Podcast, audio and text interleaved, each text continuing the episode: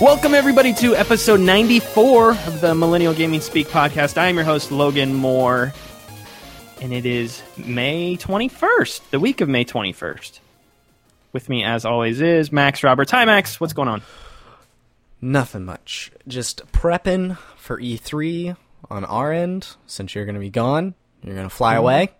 Magical mm-hmm. Boy going to the show. So I got to do all this podcasty stuff. I was thinking today, I was like, man, he, I'm going to have to actually log into the show's email account and record. Yeah, I will have to teach you yeah, how to, yeah, like uh, how the to set up the setup. Hangout. I was like, oh, I don't know how to set up the Hangouts. I just do I'll the have to audio. teach you that. Yeah, because you don't know how to do that I yet. don't. I was thinking about that. I was like, oh, I got to do all of that. But I think we've we talked before the show off the air. We've I think we've got a pretty good plan as far as this show's content for all varieties of things. So I'm looking forward to it. I was looking at So, my calendar. so here's the plan. We'll mention it again next week. all right. but two weeks from now, episode 96, predictions episode. So we're going to do all our predictions in one episode. June fourth, June 4th, live on um, YouTube.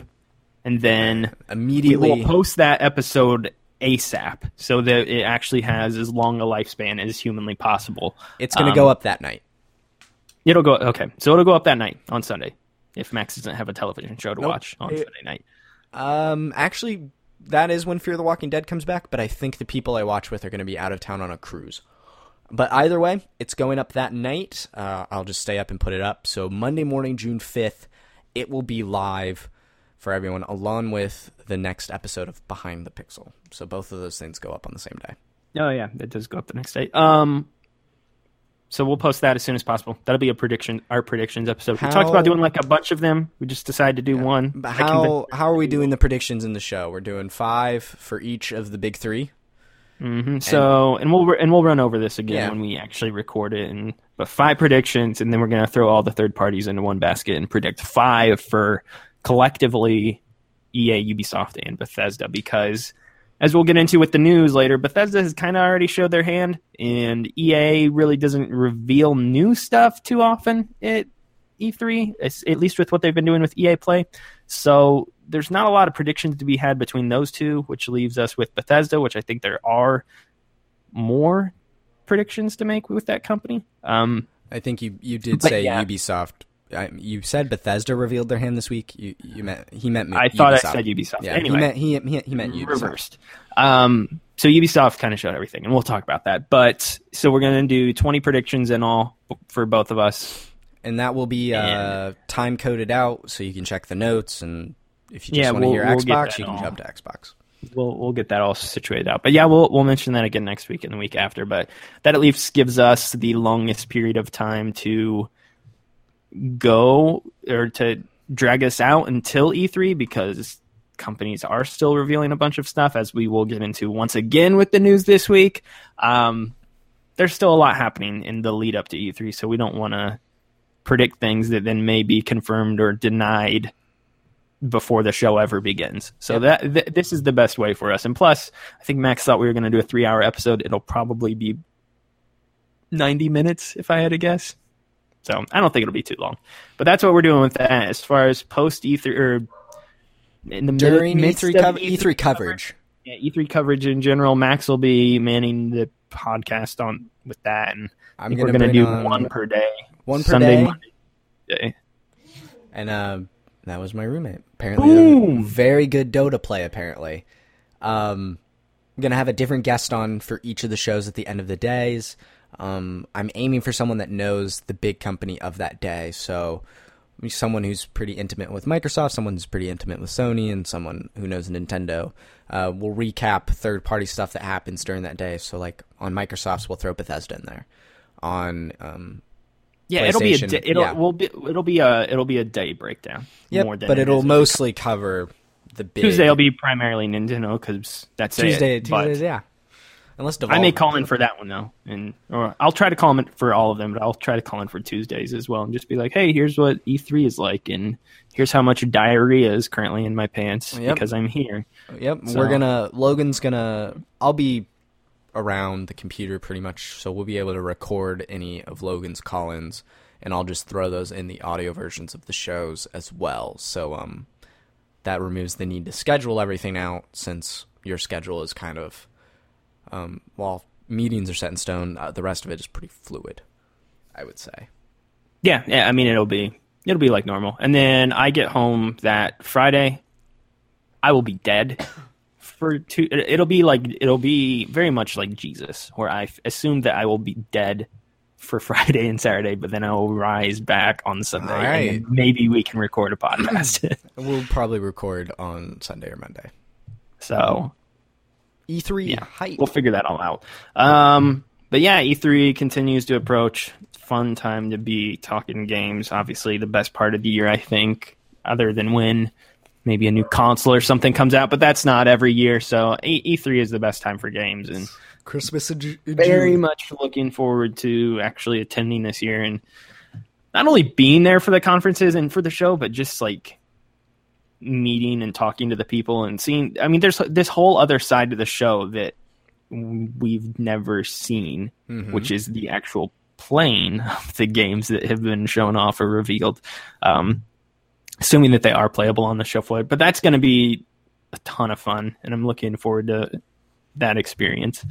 And I sure I'm sure there will be a three hour podcast with me talking about everything that happened there. Once Every I get little back. detail.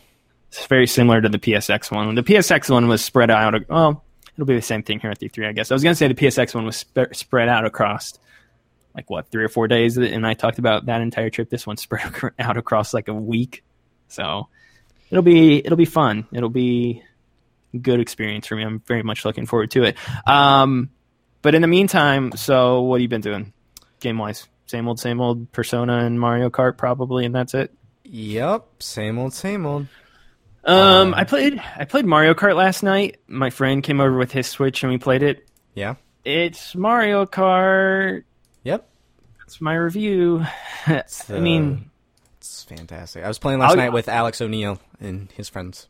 I'll get it at some point down the road, but just I mean, that's the thing. I had been really looking at it. I'm like, oh, maybe I'll cave and get it. Maybe I'll get it. Maybe I'll get it. And then I played it and I was like, all right, I got that out of my system. Like it's it's fun, but it's just Mario Kart, It's great. which is It's so much fun. not a bad th- it's not a bad thing but it's just again there's so much else right now that i'm trying to play and get to and get my hands on and get a feel for um and i want to do that as badly as i can i'm trying i'm also trying to like open things up this year too so I, i've cho- i've chosen like a really bad year to do this but i'm trying to taste new genres or games that i typically don't go out and try When are you going to play and that that's MOBA? been when am i going to play what A MOBA.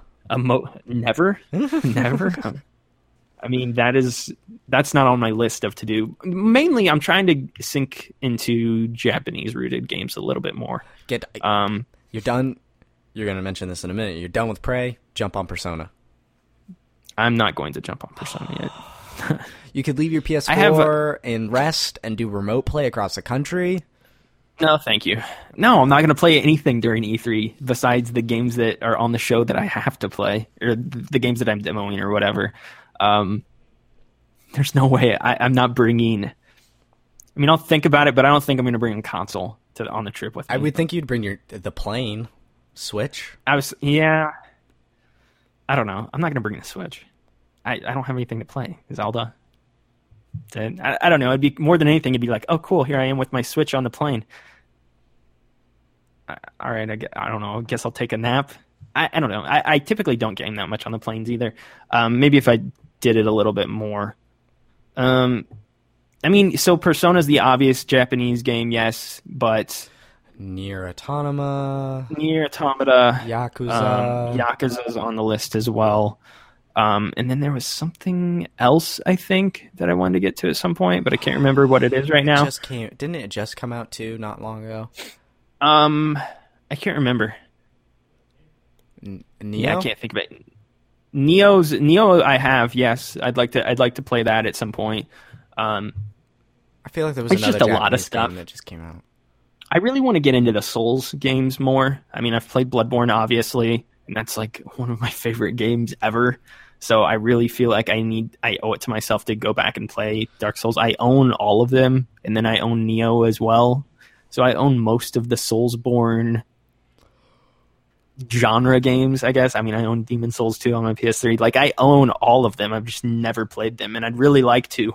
Um, so, will I do that? I don't know. Maybe we'll see. And but in addition to that, so um, I can't talk about this, but I'm reviewing something right now. I actually haven't started at all, so I couldn't give any thoughts. As soon as we finish this podcast, though, I will probably be spending the remainder of the afternoon and evening uh, diving into that, though. And my review will be up for it later in the week on Dual DualShockers, so you can check that out. Um, Keep your eyes peeled on that Logan's Twitter feed at Moreman12 for a spicy review. Thank you. Um, as far as Prey goes, so I finished Prey today. I actually moments before the podcast. I have not played games much the past two or three weeks. Like I I dove in and did that Kingdom Hearts run through, and that was fun, and that was an enjoyment to go back to. Have not really played anything since then, and um, so I had gotten Prey on launch day or around there, I, I, something like that, and I put a couple hours into it that weekend, but then really just I, I, I, don't know. I've been like super busy lately, either with stuff we do for Model Citizens, recording those every night, or I don't know. I've been hanging out with friends a little bit more. I, I don't know. I've just been a little bit more busy, so friends, I haven't had time. social. Ugh. Yeah, I didn't get any time last week to play games really, or if I did, I was just tired and I didn't feel like it. Um, so I think I played Prey for probably like ten hours yesterday and um, maybe another five or six the night before. I, I played that game. Pro- I've probably played between Friday and Saturday like 15 plus hours of Prey. Um, I just wanted to get through it. It is way longer than I thought it would be. I ex- like okay. What did you think that game would be about, lengthwise?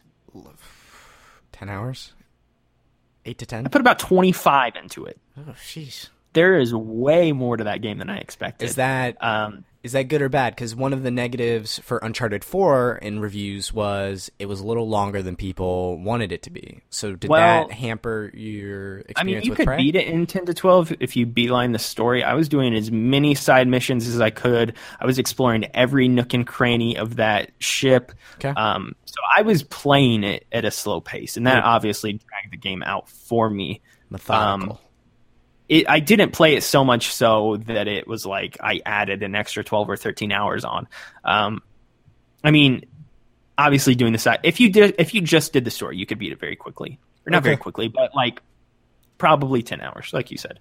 Okay. Um, but I don't feel like that's the way you want to experience that game. I really feel like it is a slow and plotting game. Um, the last, as far as the length goes, I didn't feel like it started to drag until the last two or three hours, um, you get to this point, and I actually might like I've got an editorial or a feature in my head stewing about this, where this is a problem I see with a lot of games, where you get to this point, which is the climax, and you feel like you've reached it, and obviously, as we learn in school and stuff, like how do you build a good story? You lay the groundwork, then the rising action, you get the climax, falling action, conclusion. Like that is how yep. a story should operate. There's it? there are these Freytag games that get. it's not no, it's not called that. I don't think. I think it um, I've never heard that term used before. At least, um, you don't need to research and clarify. I'm gonna find it out. Um, but so that's how a good story should should operate. And a problem I see with a lot of games is that you get to this climax and or what feels like the climax at least, and then internally like I'm expecting like okay, here goes the big moment and I'm like almost preparing for it to kind of start to ramp down from that and then get to the actually what is the end of the game. And instead it kind of turns itself on its head. It's like, "Ha, this isn't the climax. Just kidding. Raise the stakes even more." And it's like that's not a bad thing, I guess, but it was something I was not prepared for. Like so within the last three hours, this new character out of nowhere in, gets inserted Ooh. into the game's plot, mm. and this whole third party is now in the midst of this oh, scenario no. that you have been. And it's not like awful, but it was like this is weird. Uh. So I mean, and it's the same thing I'll say about Bioshock too. Like I love Bioshock, probably one of my favorite top two favorite games ever. But it's the same thing where the climax of that game is going to Andrew Ryan's office and figuring out everything that happens there. And then there's like four hours of gameplay after that. And it's like they should have ramped this down way quicker. It should not have dragged like this because it ruins the pacing of games. And to get to this point where you feel like you're almost done and there's been this tight focused narrative and then you bring somebody else and throw them into the middle of that mix it just like doesn't gel and i don't, I don't think it was a bad thing it didn't ruin the game by any means for me it, it wasn't even it wasn't straight up bad but it was just like this is like this is like you should have just wrapped this up because it, it is not doing you're not doing yourself any favor to just drag it out and insert a new character and just, just try to have this guy screwing with everything that's been happening, screwing with the dynamic of what's been happening in this game. Um, so that was not a bad thing, but I was like, this should have, this could have ended so much tighter if they had just cut about two hours off at the end of this game. Um, that said, there are, and I talked about this last week, there are so many systems in that game. There are so many gameplay systems in that game that they just stack right on top of each other. And I don't know how they all work together, but they do. And it is so cohesive. You get like halfway into the game, they throw in a Resident Evil 3 Nemesis type thing where you'll just be walking around and all of a sudden a giant monster comes up out of nowhere and you either have to fight it or hide. Like, there are so many things going on in that game, and I, somehow they all work together. And Arkane they really what this game really showed me was that it's built out of the same groundwork of Dishonored, and where I, where I didn't like Dishonored, this clicked so much more with me. Like Prey is such a well designed game, and I, I think Arkane is like one of the best right now with just game building levels, the pure game design, laying out the, these levels. Um, and then building the systems that go along with these levels and really just giving you the freedom to tackle these situations in the way that you see fit and also what I love about these games, even with Dishonored, like I appreciated this because you can do this at least to an extent in Dishonored. You can totally screw things up. Like you can kill anyone. You can do. You can finish the story like way before you're supposed to finish the story. Like I got about halfway into the game and I found a key for an escape pod, and they're like, I was like, I can technically escape now and there was still like all these things I was I needed to do to like help other people, but instead, just for the heck of it, like I saved my game and went to the escape pod and escaped and game over.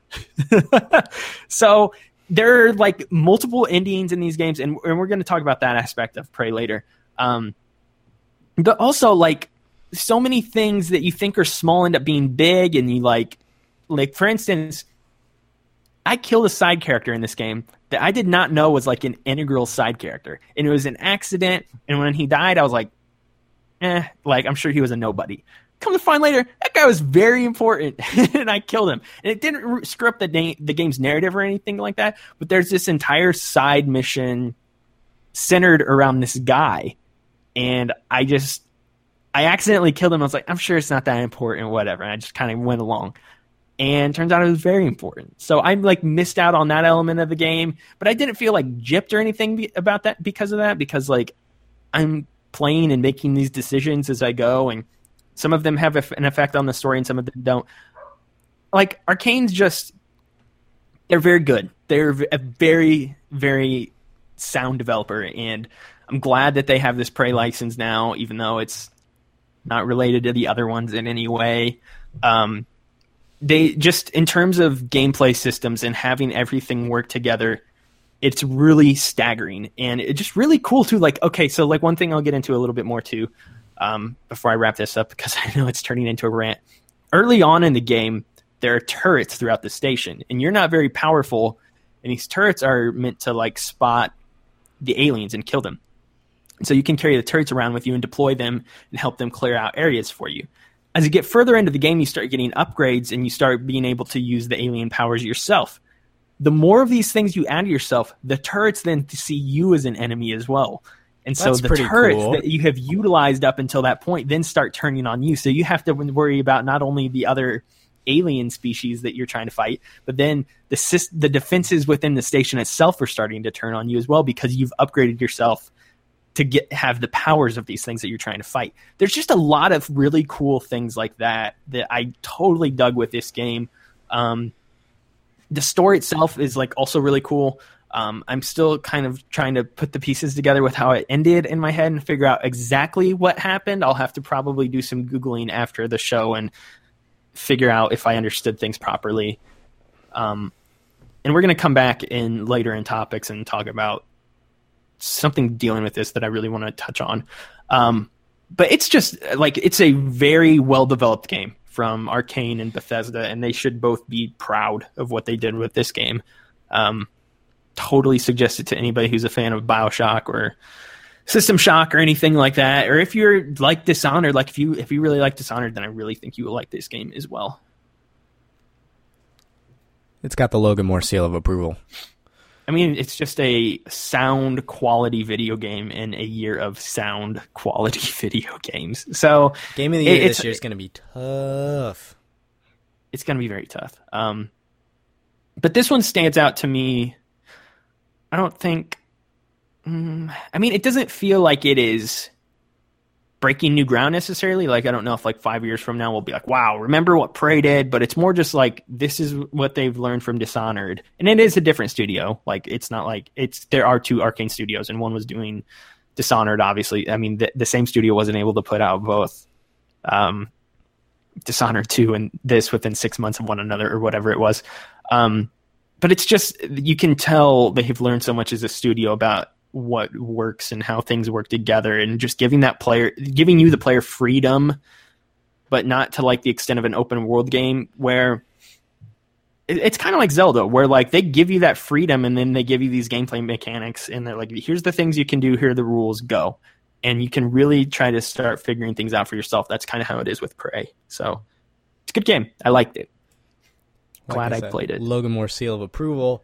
He should play Persona next. But we'll see if he does. I kind of want to go back to Mass Effect. I don't want to start Persona. E3's coming up. I'll be out, and then I don't know. I've got things to review coming up. I've got a couple games I'm slated to review, so we'll see what happens there. Bah, bah, bah, but yeah, if you're to- if you're interested in Prey, um, give it a shot. I also know it's like already going on sale because it didn't sell that well, uh, which I don't think is a huge shock. A lot of people are pointing to Bethesda's review policy I just don't think the game had much advertising like it. yeah well advertising for one yes but two like i don't feel like there was like a fervent group Buzz? of people who were waiting for this game. Like it kind of just came out and i don't think anybody was ready for it. They announced it last year and now it's here. Yeah so i mean but if you if you're interested at all I, I, I think you should check it out. I'm pretty sure it's even going on sale like 40 bucks at target this week.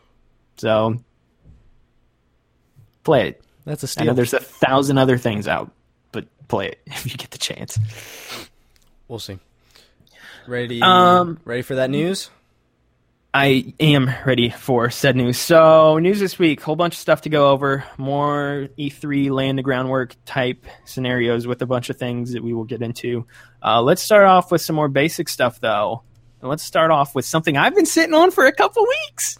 Logan, um, Logan with the, the chest of industry secrets and insider yeah, scoops. A very small insider scoop, I guess. Uh, Nex Machina, the next Housemarque twin stick shooter, is coming out on June 20th. I have been talking about this game for months. I played it at PSX. It was my PSX game of the show. It is one of my most anticipated games of the year. It is coming out on June 20th. Uh, Housemarque announced this on Friday. Um, How did you know this? So I interviewed them a couple weeks ago. You can go check out the interview on DualShockers.com. It is uh, it gives you an insight into the development, how they worked alongside Eugene Jarvis, creator of Defender, Robotron 2084, Smash TV, Cruis'n USA, bunch of old school games like that. Um, talks about his him working with Housemarque to create this game, what his role was within the team, and then what they're trying to accomplish with it because it is very much most of Housemarque's games are like this, but they are very rooted in old school game design, especially with the twin stick thing. Like that was something that used to be prevalent in arcades a lot back in the 80s and 90s. Um, so they go into try. They they talk to me about just what they're trying to fi- find at the root of those games, and then bring that into the present. I think I titled the article something like "Finding What Lies at the Heart of Old School Arcade Shooters." So it's um I, I enjoyed the interview. If you're interested in the game, I think you'll enjoy it. They give us some good information from just about the game's development to even like PS4 and Scorpio and Switch and stuff like that. So um, it's good. But yeah, the game looks awesome. I cannot wait to play it. Twentieth, check it out. It's looking shaping up to be mighty fine.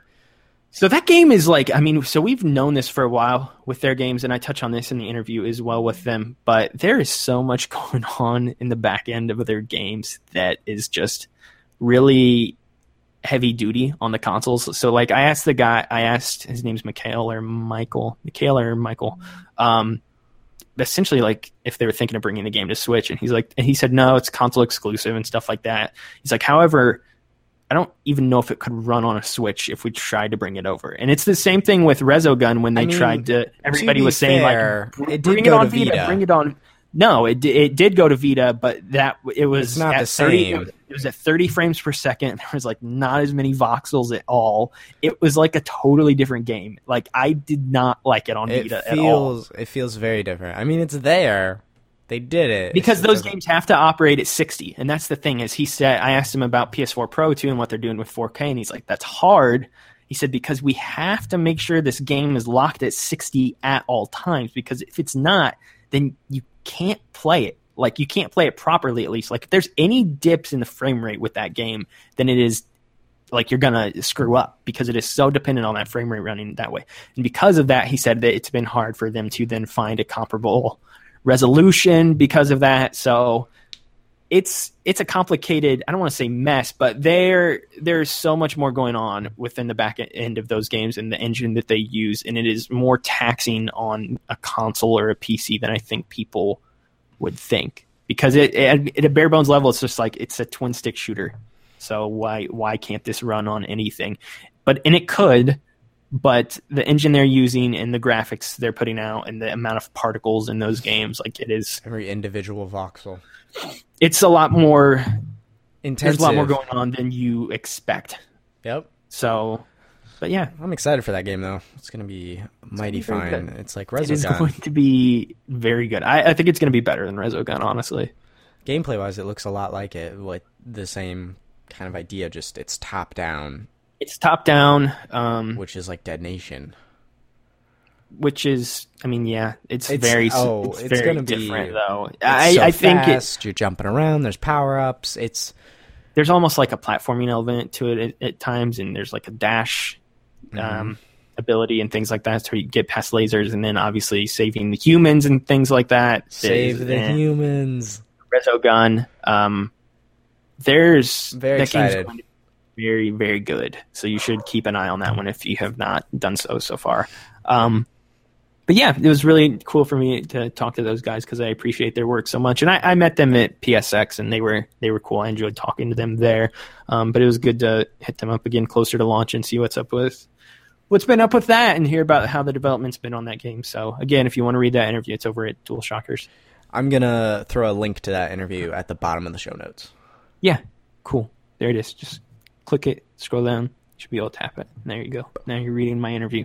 Um, more small tidbits of news this week. Um, Witcher is getting a Netflix series, which has been a trend, sort of. I don't know. We've got the mm. Castlevania Netflix series that's coming uh, sometime, and then now we've got this Witcher one. Was there another one as well? There were there rumors. Third? There were rumors a long time ago of a Zelda one, but that I don't think that was ever real. No, there were talks. Ever. Like Netflix people talked about it, but nothing nothing concrete. Um it's cool The Witcher totally would be a Netflix series as far as the content.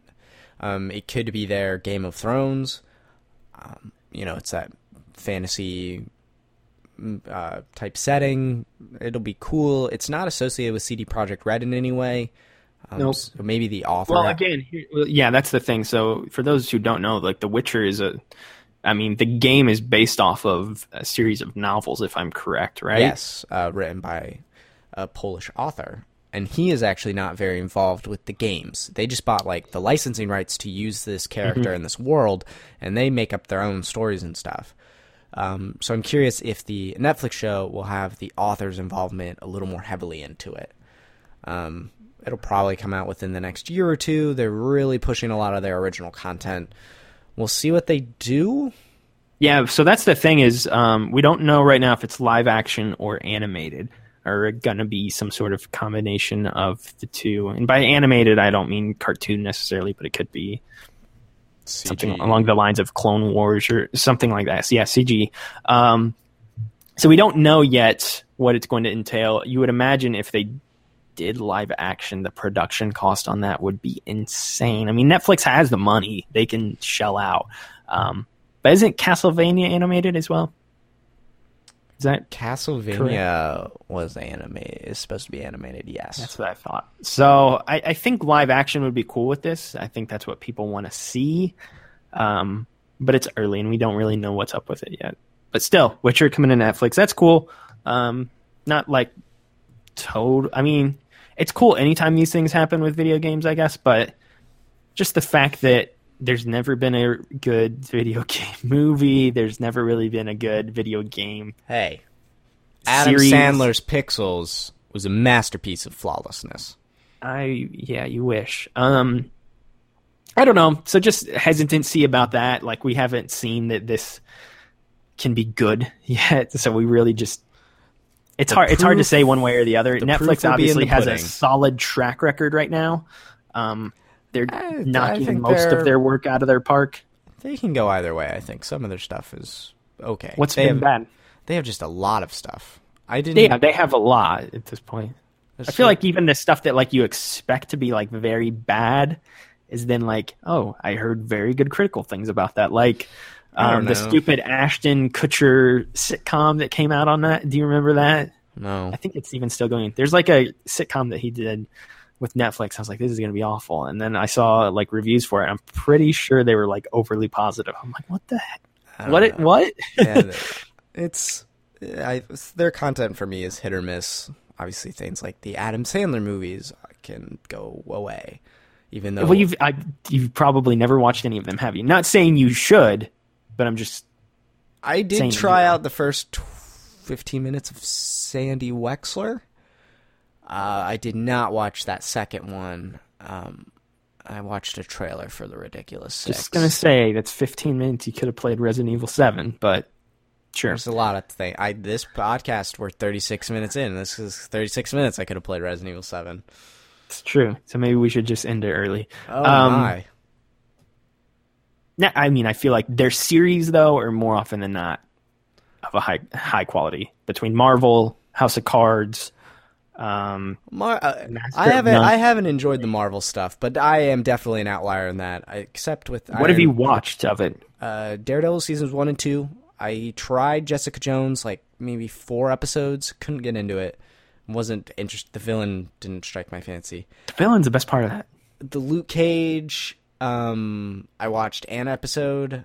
I don't know why I didn't go back, but I didn't. Uh, I didn't touch Iron Fist because I heard very bad things critically about Iron it. Fist's tone is weird. I haven't watched all of them myself. I, I, I mean, I've my friend, my friend Kevin enjoyed like he had fun with Iron Fist. Uh, he, it had its issues, but he had fun with it. But um, so I'm curious about Defenders, how that's going to pan out. I'm also very worried about Daredevil season three, but I am looking forward to Punisher. I don't know. Have they even talked about Daredevil season three much yet? because Defenders is centering around the hand and Elektra once again. The Punisher's got his own spinoff now. I don't really know if they've. It's got to happen. Defend- Wilson Fisk, I mean, man, is making it, his moves. I mean, it'll be it'll happen, but I, I bet it comes. I bet the plot for season three is somehow tied into the fallout of what happens in Defenders. Probably, the Defenders is going to be season three of Daredevil, probably for all intents and purposes.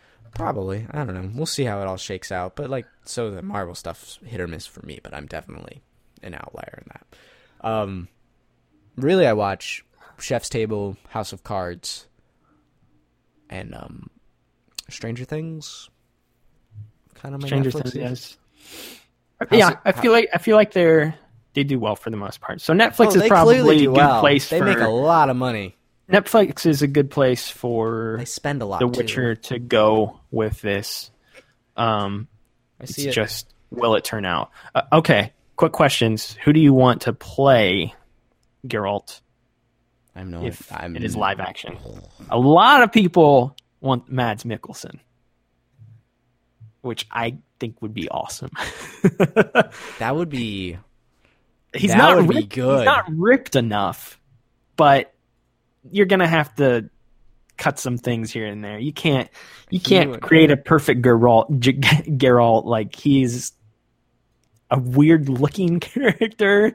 Like he's as ripped as like a mid guy in his mid twenties, but he's also like got this freaking 50 year 50 60 year old man look to him. I'd have to. I really would have to think about that one because I. Mads is a good idea.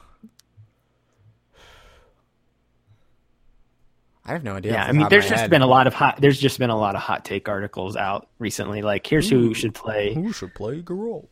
Uh, who should play? Who should play all the characters? Who I should think play uh, Yennefer? Who should play one of uh, one of our guys at Dual Shockers, his name's Tyler. He did an entire breakdown, and he listed like ten or twelve actors that he'd like to see play specific roles. He did pretty good with it too. I give him a lot of credit, so you can find that on the site somewhere too. Um, there will not be a link to that in our show notes. there might be. Why not? I'm not. No, I'm not digging on Dual Shockers to find an actor list for the Witcher show. It's it's you don't even have to. It's like I think it's like one of our hottest articles for the past week. I'm sure it's hot. Click, you know, Um, SOE, but SOE, S- that hot SEO. SO SOE. I don't even think it's SEO. I think it's just dyslexia. It's anyway. Uh, next piece of news: Devolver Digital is having an E3 press conference this year. What does that mean? Who the heck knows? Honestly, I think it's going to be kind of a joke. Like not like their showing is going to be a joke, but I think this was almost said. I think there's there's like an underlying comedy element to everything they do. If you follow them on Twitter, and their games are kind of not all of them, but there's like an inherently funny vibe around them as a as a company. And if you follow them, like I said, follow them on Twitter. A lot of the stuff they tweet out is really lighthearted. And even the tweet where they said this was pretty like they included a GIF that was kind of almost like poking fun at themselves. Um, I I also know what their situation is like at E3. I, I think they're set up in a park in a parking lot outside of the studio No, or outside they- of E E3. No, they answered a question on Twitter. It's gonna be there on the show floor. Um, okay, so They did do the parking lot thing last year. Yeah, so they're doing that again this year, showing off their games outside of the convention center. I don't know if it's in a parking lot, but it's outside the convention center somewhere. I know they have a a booth or something set up. Um, so okay, then they are doing it on the show floor. What will this be? I don't know. They have it. I mean, they publish a million games, so they're like one of the top indie publishers right now.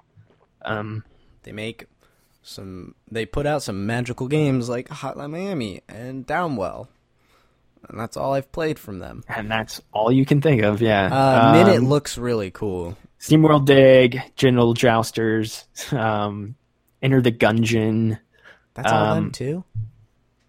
I guarantee you, if I let, read off a list of what they have published, your mind would be blown. And you'd be like, oh, I know like 10 of those games. Probably. Um, Luftrausers. Um, hold on. I'm going to their website right now. I'm pulling a max and I Ooh, have he's to, digging it up. That research. pick up something I right now. did- Because, I did look it up earlier. It is called Freytag's Pyramid. um, The narrative structure. Establish. okay, Rising. Freytag's Pyramid. I've never heard of that in my life, but Falling. Conclusion. Um, sorry. He was still looking for it, but Broforce. Um, like I said, Genital Jousting, Foul Play, um, Mother Russia Bleeds, Titan Souls. Um, I own Titan ha- Souls. Hatoful Boyfriend one and two. They put out I'm the sure- pigeon dating sim. Uh-huh. That's awesome. Uh, the Serious Sam HD packs, Shadow Warrior one and two, um, Strafe, the Talos Principle. Um, Lots of stuff. All right. yeah, they put out a lot. Um, so yeah, OlliOlli one and two. OlliOlli was them. Yeah, Oh my gosh. I told you a lot of stuff besides just Hotline. So they're they're putting out games left and right. So what will we see at this show? I don't know. I'm not even Everything. to bother to predict because I guarantee you it'll be new games that we cannot predict. Um, but it's still cool to see an indie developer kind of having a, a larger presence at the show. I mean, I think they're the largest presence at at this show for sure, as far as indie devs or indie publishers go. Um, but it'll be cool. We'll have to wait and see what that conference is like. I don't know. Like I said, I still feel like there's going to be like a lighthearted joking element to this whole thing when they do have it. Like, here we are having an E3 press conference. Like, it's going to be very less. It's it's going to be really informal compared to the other what five or six conferences I guess that we'll see throughout that week. Um, but it's cool. It's good for them.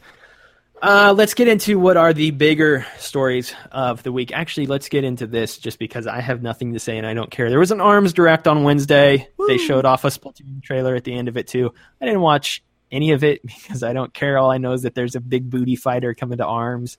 Um, that so, that was true. That was. So get ready to fight with her. Oh, oh my gosh, there was this tweet, man. I've like, already seen it where it's on, Kimishima with the. How will you save the company? It's just a picture of Zelda's butt and then this new arms fighter. Yeah. Oh, it's too good. So Arms Direct, Arms pretty Direct, much they they showed off a couple new characters and then new characters, new modes. Um, they, it has more characters than I thought the game was going to have at launch, which was good because they seemed pretty quiet about it. I like how they're focusing on the personalities of these characters it's something um, hero games do a lot of, and I think it's a very good strategy for Nintendo introducing. Well, it's inherently that's inherently Nintendo though as well. Yeah. Like like Mario Kart or something like that. Like every one of those characters has a distinct personality. Just them. wait till you get the Arms characters in Mario Kart. I don't know if they're coming. Hey, the Splatoon characters are in there. Yeah, but that was that. This has been discussed for a while, but like adding DLC to what is the deluxe full oh, complete edition sorry, of I'm Mario sorry. Kart. No, I wasn't talking about two oh, Mario Kart, Mario, just Mario, Mario Kart in general as a franchise. I gotcha. Um, yeah, like like eventually it's just gonna be Nintendo Kart. So they added which some, it should be. It should be. They put new modes in there, which or not new modes. They revealed new modes, which I added a bit more to this game than I thought. Sure, they're just smaller, fun games uh, like the basketball one or the target punching one but it adds to the package, which makes me feel pretty good about it. And they also announced um, a global test punch, aka just an online beta for the game, which is going to be taking place on times to be announced, but on the weekend of May 26th through the 28th, and then June 2nd through June 4th. Can we? Uh, can I just take a moment to say that their betas suck? Like I've never had a problem with them. Completely suck. They're horrible. Why would you limit one hour time slots to play a oh, game? That That's part. the most idiotic thing I've ever seen. You have to sign up for a specific time to play the game. Like that's that is so strange. Like look at all of the other successful betas throughout the history of games. Like Overwatches no, went for months. The Destiny beta, which I know alpha and beta, which I know you were huge into, like those like extended play times, like yeah. an hour of the game while the game's out in a month, so the game's out in like four weeks, actually, three or four weeks. Like it's so the week. It's that Friday of E3. Um, you're right. That part's always struck me weird. It on one part, which is really the only part I can see why they would do it, is it lets them stress test their servers because they know everyone would theoretically hop on it at that time. But that is such a small, limited example. I don't. Yeah. I, I really don't know why it's not I think it's more of just a demo. With this, it seems like more of a demo than anything. Um, Which is a, a, lot of a lot of developers, I think, know that the best way to sell you on their game is to just get it in your hands. Mm-hmm. And I mean, mm-hmm. even going back to Nex Machina, um, when I talked to Mikhail or Michael, I can't remember how do you say his name. Um, when I talked to him, he's I asked him about like what he wants to stress with Nex Machina. And he's like, well, it's the same thing I said with Resogun. If you can just get your hands on the game, I don't need to tell you a single thing about it. And then you can understand for yourself. Yeah. So I think with a lot of devs and uh, what's, I think it's less of a stress test with here and more of just a, people get, are uneven about this. Let's get it in their hands people, and see what their get people's is. arms the arms.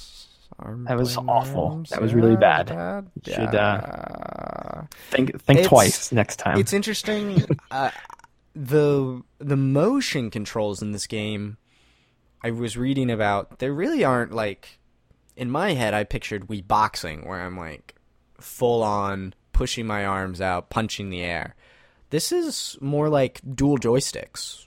twin stick, uh, where you're just kind of tilting and moving that way, which I think is subtle motion control. You can controls. play it all without motion controls. You can. It has traditional controls as well, but I think opting for the subtle over dramatic, much better option to kind of distinct it from the Wii, I guess, because Yeah. motion controls are so odd. The game's music sounds pretty good. Uh, I walked away being way more interested in this game than I thought after that direct.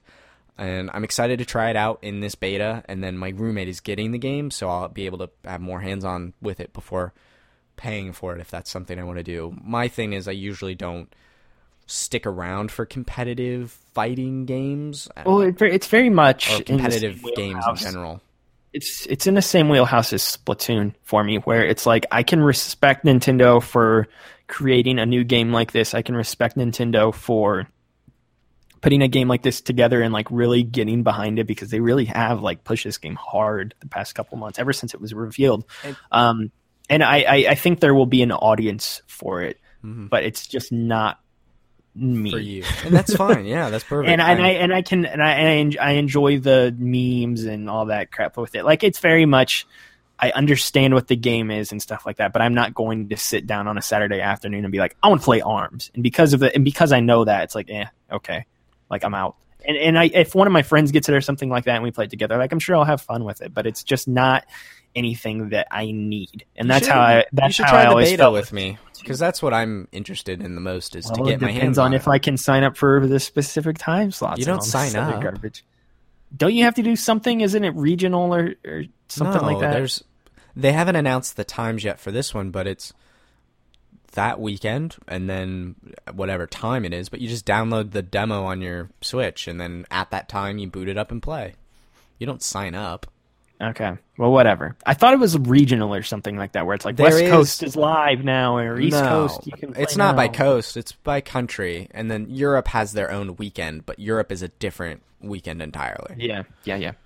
Um, like, it, I'm interested in it. It also they ended the direct with a Splatoon 2 single player trailer, which looked really cool. Um, so curious to see that they had some really new, cool looking weapons and ideas in there. I feel like they get to just experiment and do what they want in that mode. So that game's shaping up. They also revealed uh, Splatoon colored uh, Joy Cons and a Pro controller. And God help my wallet. I want those pink Joy Cons. They look so good. Don't don't buy more Joy Cons. There's like a thousand games out you haven't played. But those Joy Cons, They'll be there forever. they look so Wait till you good. wait till you have a steady income before you buy more Joy-Con. You'll have more I'm- Joy. You'll have more Joy-Con before eh, than you do games. I'm not. I didn't say I was gonna buy it right off the bat, but it looks so good, man. They are You nice said- looking. God help my wallet. So I yeah, that's- I always say that when something cool. God help my wallet for that Persona Five vinyl, but that's not happening. Man, that vinyl is nice. It's a good thing too. That soundtrack is so good. Can listen to it on the internet, interwebs. It's so good. They have it for free there. You don't need your hipster vinyl. I love I love video game vinyls right there. Um, oh wow. to me, Splatoon 2 looks very much like another 2 that we might talk about later on, which instead looks more like a 1.5 to me. No. And uh, we'll touch on that in a second because I know that'll be our most heated back and forth. heated? Um, I think we're pretty maybe not- maybe not say we're on heated, the same page. I think. Um, let's jump to Ubisoft though. So this is why I wanted to wait into E3 predictions because holy crap, there's like a ton of news with Ubisoft, and this is also why we're It's- probably not going to be predicting a lot of things for them. It's not Um, really even news. It's just like they did a report and all one- this stuff was announced. There's two big elements of news. So the first big element of news is that Far Cry 5 is a thing. Um, There's been a lot of speculation over that the past few weeks. I mean, I think it is kind of a surprise. I mean, that Surpri- one. Re- okay, that one report got out where it was like an unannounced video game is coming in September of this year. Blah blah blah. we don't blah. know if that's you that thought- game. Had you thought? I mean, it's got to be that game. Had you thought for a moment about Far Cry 5 at all coming soon? So, yeah, because Primal's out was out last year. They it's a franchise I haven't they make thought so of that much money. franchise. I haven't thought of that franchise in a while. I mean, Like- I haven't played it since three. I, I didn't think it would be coming out, or I didn't think it would be announced and coming out this year. I thought it'd maybe make more sense for next year, or the year I after. think no, I think that makes sense because Primal was a different team, so people who were working on four went and made five. It's, it's I mean, I guess I, I, I mean, in my in my mind, like there was so many other things this year that I did not think we would get a Far Cry game as well. It was totally not on my radar. So the past few weeks when we started talking about that, I was like, oh wow, okay, Far Cry's this year as well. I guess like it just seemed seemed. I mean, I was surprised. I was surprised when when that report came out and people started putting the pieces together and the rumors started flying about that it was going to be Far Cry. Um, so now we've got this confirmation that Far Cry Five is a thing. It is Far Cry Five too because we had that discussion a few weeks ago on whether or not it would be a number five or well here's the thing i'll say about the number two. So everybody was locked into this. It's an old west thing and now i think people realize that it's set in montana probably but it's also That's in what modern Jason. day. That's what Jason Schreier was saying. it's, that it's it- also in modern day. So this whole old west thing i don't know where that got started but i kind of bought into that. And i think because of that i was expecting it to be the whole far cry subtitle far cry gunslinger or something Wow, like wow, that wow. um, Far Cry, the good, the bad, and the ugly. Um, so yeah, Far Cry 5's coming. We'll know more soon. That's all Like- we know is it exists and it's coming out this year. It exists. It's coming Same soon. with we will see it at E3. All the games they talked about. I will probably play it at E3. Maybe we'll have to see what happens with that. I'm not really sure. We'll see. I think we'll see. I'm going to Ubisoft show though, so I'll see it there. Um, so that's announced.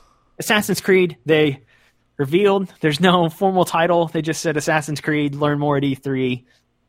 Okay, duh. We, I mean, we talked in, about Assassin's Yes. Creed last week. We've seen screenshots, and this everybody exists. knows that it's called Origins. So there's that. Uh, the Crew 2 was released or announced, not released. The Crew 2 was- Released.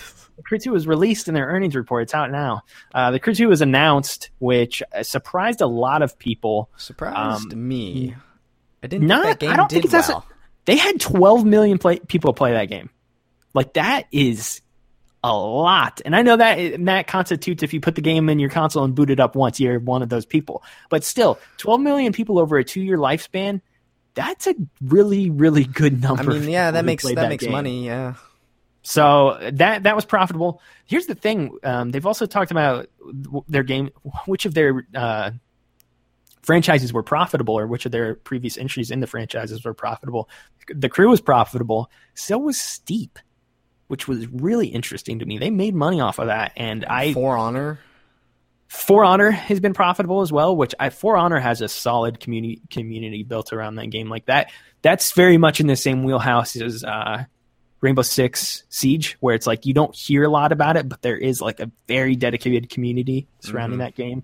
Um, so uh, they've been doing really well in terms of like just making the money and being a company. And the other thing I'll give, give Ubisoft credit for is they don't have that stigma where everybody's like, Activision's evil, EA's evil. Like Ubisoft finds a way to make profits, but I think for the most part stays in the good graces of gamers.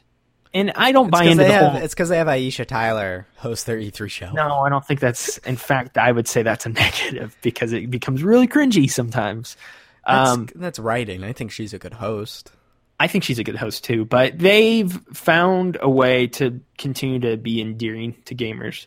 And I, and I'm not one of those people who ascribes the whole EA Activision's evil garbage. I think that's such a that's so stupid, and that's just the internet being the internet. Um, but if we are going to talk about the internet being the internet, like you really don't see a whole lot of hate or vitriol directed towards Ubisoft. If you do, it's more just like, oh, it's the same game, it's open world, and you got a checklist of things to do, and blah blah blah blah blah. But like, That's what it is. I like that. Like, I'm totally fine with that more often than not. Like, so It can be daunting.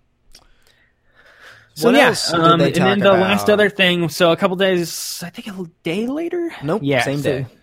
No, it was a day later. Mm, I wrote the story for it, so I know it was a day later. no. Um, the following day, they revealed that the South Park fractured the fractured butthole, uh, and has a new release date of October seventeenth this year. So a ten month delay. It was supposed Oh, to yeah. released in December sixth, and it has been indefinitely delayed since then. Uh, but they released a new trailer for the game, showing off more of the story and some of the uh, new combat system, and they announced that it'll be coming on October 17th. So the Crew, Assassin's Creed, Far Cry 5, and uh, South Park. They said all of those will be coming within their physical year, which means from now between now and March 31st of 2018. So that makes sense. South Park's been a wild ride, man. I remember when that game was revealed, and then they had a date, and then it got delayed, and then it was delayed again, and now it's like a whole two years after. I'm fine with it though. Like it was Oh, a it's fine. It's just been a wild ride. I hope it doesn't. I don't know. I hope it doesn't land amongst a bunch of other stuff, which it's going to. And I, I don't want to see it get buried. I really don't. And I think there is an audience around it who's excited to play that game.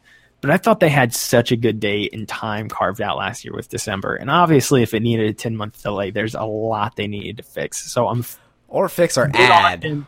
Them, I good, on, good on them for fixing that or giving themselves more time Yeah. um, because I mean, look at something like Mass Effect, where it's like this game very obviously shouldn't have come out. Why did you force it out before your fiscal year ended? Cause sales. Yeah. So, so I mean, it's it's it's good to see that it has a new release date. Of course, everybody immediately, oh yeah, I'm sure that's not the final release date. I don't think they give us one. They went quiet for. I mean, that delay was it happened in November, so they went quiet for six or seven months before they gave us a new release date. I'm sure they wouldn't have done that unless they know that this is the date they're gonna hit. Um, but yeah, I'm totally excited to play that game. The first one was a ton of fun. Did you play that? I don't even remember. Nope. I bought it on my PS3 when there was a price error. I played a little bit. It, it's totally a game I would love because it's Yeah, basically say, adult it's Paper really Mario. your- it's really up your alley. Like I'm just- surprised you never did get through it. Yeah, I I think it was just a weird time. I think I bought it just because it was a price error.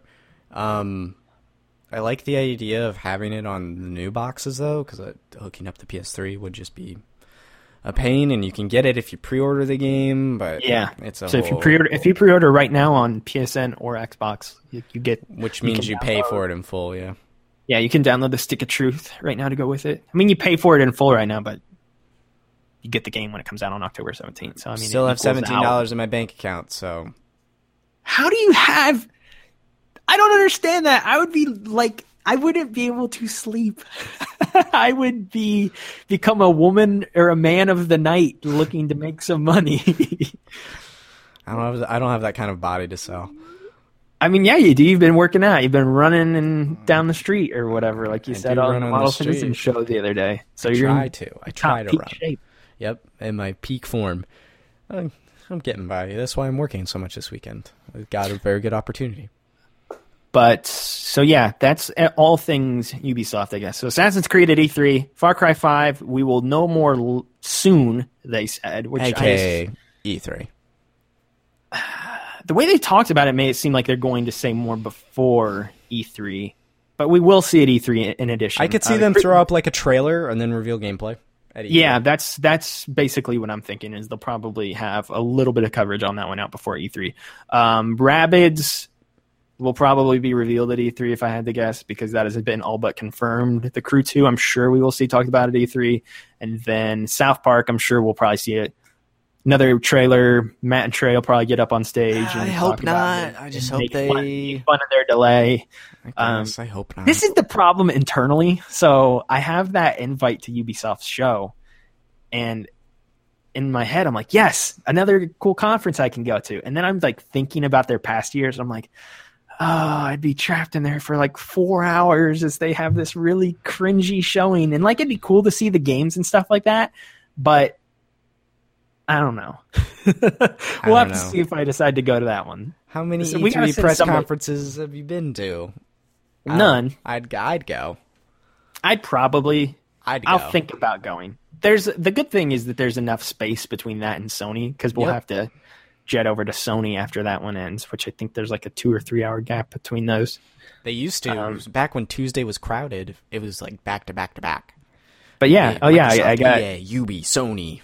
Man, I didn't. I didn't mention that either, but invited to Sony's show. I did. I did. See, you shared that with us. That one's gonna be fun. I'll Very look for you in the crowd when I'm in the crowd at the movie theater. I will be sitting next to Shu Yeah, or um Sid.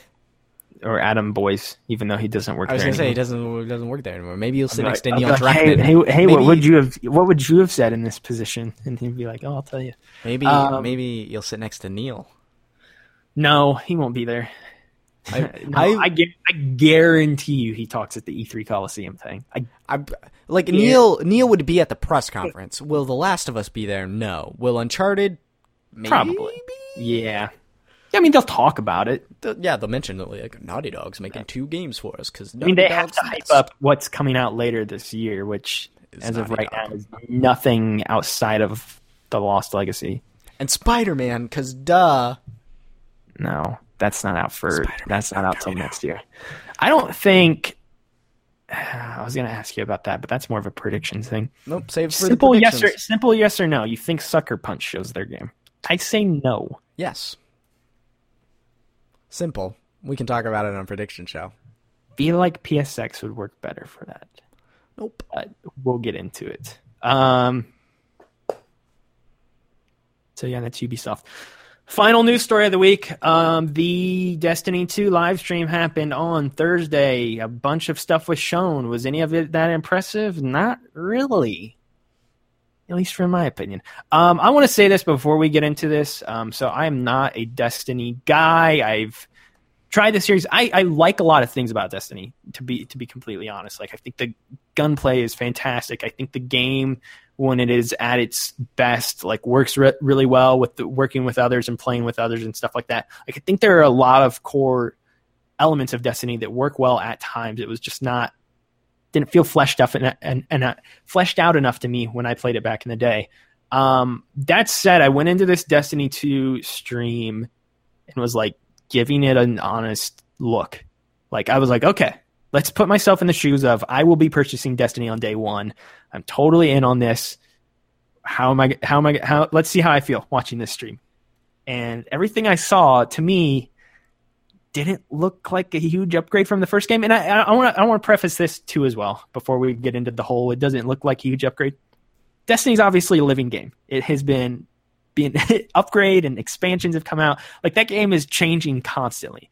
So it would make sense that a sequel wouldn't have the same quantum leap as a normal game would that just came out in 2013 and then the sequel comes out in 2017 or 2014 I mean with Destiny.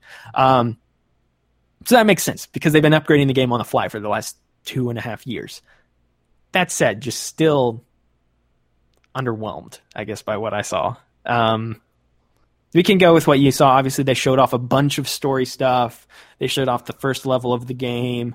Um, New worlds. new- descend, descend from your destiny mountain, and on my mountain. I don't know Greg want a with your mountain. thoughts. Um, to summarize how I felt about it, it uh, Destiny Two is Destiny One refined, um, which is good. It's a good, it's a good thing to refine the gameplay and the game mechanics and stuff. It, they look like they're streamlining a lot of it.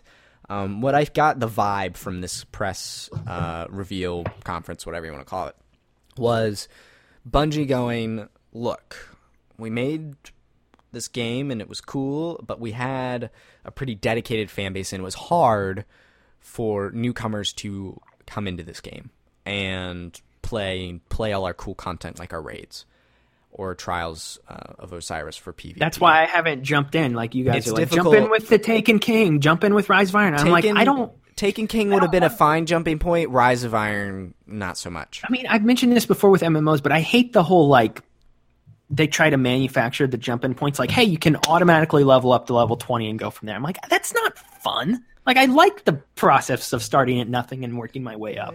Yeah, but Destiny One was not really fun for leveling up, but that's besides the point. Um, this I didn't hear a word you said. because it was it was very it wasn't it was a bad way to do it. Destiny Day One was like I traded it in within a week. I was like, this is not my jam. that game, that gem. So Destiny Two, a lot of the stuff they revealed seemed to be be better at bringing people in and having them experience the new content and stuff. They've which I liked. They That's- did. That was cool stuff. Good. Really big things were like um, clans are officially in the game now. Uh, before you had to do clans How is okay? How is that a big thing? Like, I don't. because of the thing, the guided games that they announced. which is so The clans are, Sherpa mode or whatever they. Is that what you're referring to? The Sherpa mode or whatever, where like yeah, Sherpa mode. player. Yeah, it, it's not really Sherpa would just guide you there. This is more finding an extra person. So clans officially in the game just streamlines that process because out before it was outside of the game on Bungie.net, um, which was tedious. I can attest to that because you have to be in a clan for certain trophies, and it's no, uh, it's a nightmare. Anyway, um, with that though, clans now can do guided games, which is say you're getting ready to raid and one of your boys has to leave, emergency or whatever, can't play. So now you're down a man. You can open up your clan to be like, hey, we're looking for someone to play with, and you can bring in someone else on the outside who plays solo to join and play and do the raid with you. For example, is a big example they had. This is essentially what the Destiny community does, or um, on a daily basis through Reddit and other services. It's how we get randoms for our raids and stuff if we don't have our full fire team. It's now in the game. That streamlines it for the people that play together, like myself, or the people that play by themselves and didn't get to experience the raid, for example, which might be someone like you or Joe Schmo if you decided to play Destiny 2. I think that's really cool and smart, and it just brings it into the game and makes it more simple. Um, Gonna be honest, I have absolutely. I mean, I know it. I know more than I let on about Destiny. Like I act like I'm a you, stupid. yeah, you're reading that I- I- grimoire. I act. No, I'm not reading um, I mean, I know how it, it functions as a game, though. Um, that said, I know nothing about the raids or how the raids work or They're anything like that. so And I and I and I don't need you to like give me a rundown not, for no. anything. Like I have a I have a rough idea for how how they function. Um, but that seemed to be a lot of the changes. I mean, like you just went on there, like talking about raid structure and stuff like that. How that's different. Well, the raid I structure don't know- we don't know if is different, but the way to get people to play with is. and I and I I don't know. Like that's the one thing that everybody was cheering about. I'm like, okay, Raids- like I, I really don't know about this. Raids are really good in that game. Well, I've heard End- people say it's is like- not. Vault of that's what- Glass and Wrath of the Machine and even um, Court of Or no. People who have talked to me about like saying I should jump into Destiny, they're like, jump in, play a raid. You will have a ton of fun. Like that is the best part of the game It by is. a mile. I Like you remember- should just do that. I remember doing every raid for the first time. They're so good. So I mean, I don't know, and maybe I'd need to get in and do something like that. As far as like the story stuff, which is what I did in Destiny One, and was like, I was like, there's no, structure to any of this. story. You're just sending me all around, all over the place. I don't feel like anything I'm doing matters. It's just like a, I'm running It's- around with a like a chicken with my head cut off. Story stuff looks way more structured this time. The story- trailers them- Baller. I love the premise. I was worried about this too, and I expressed this back when the reveal happened. I was like, "What's this Here's Cabal what guy I don't gonna do?" understand. Why was there reveal so off-putting compared to everything they, else they showed in this stream? So the story stuff they showed in the stream was like the tone was serious, like it was dark. Everybody's dying, stuff's Mm-hmm. You blowing up, like you're losing your home. And then the the reveal teaser with the dude in the bar was Yeah. like one big joke, and then the other teaser after that joke. was like, and I get that. The other teaser after that, it kept like.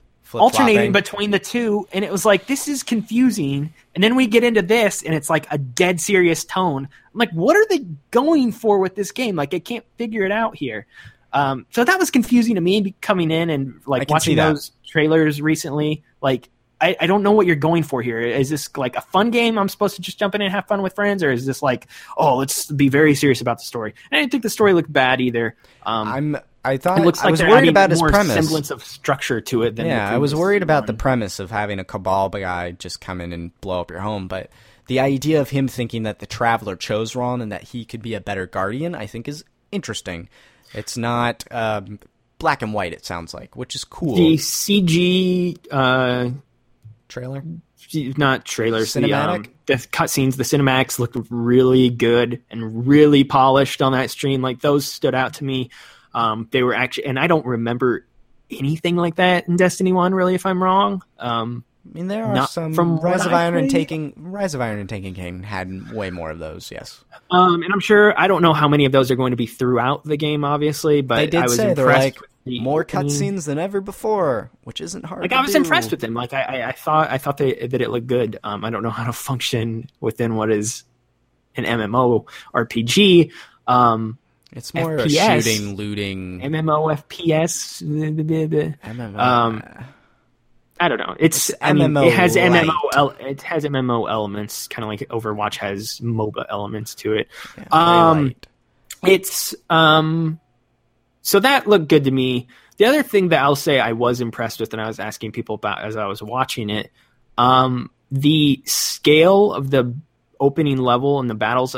That that was something that was never really in Destiny One. That sort of grand Are you talking uh, about the what is- story mission or the like the patrol The areas, like the the European story, Dead Zone? the story mission stuff. Um, what is it called? Set piece moments. The big. I, I don't remember any set piece moments like that in the first Destiny. Um, not at least with the story. Not at least when they're tied into the story. In and, like, vanilla, there was one, and it was bad.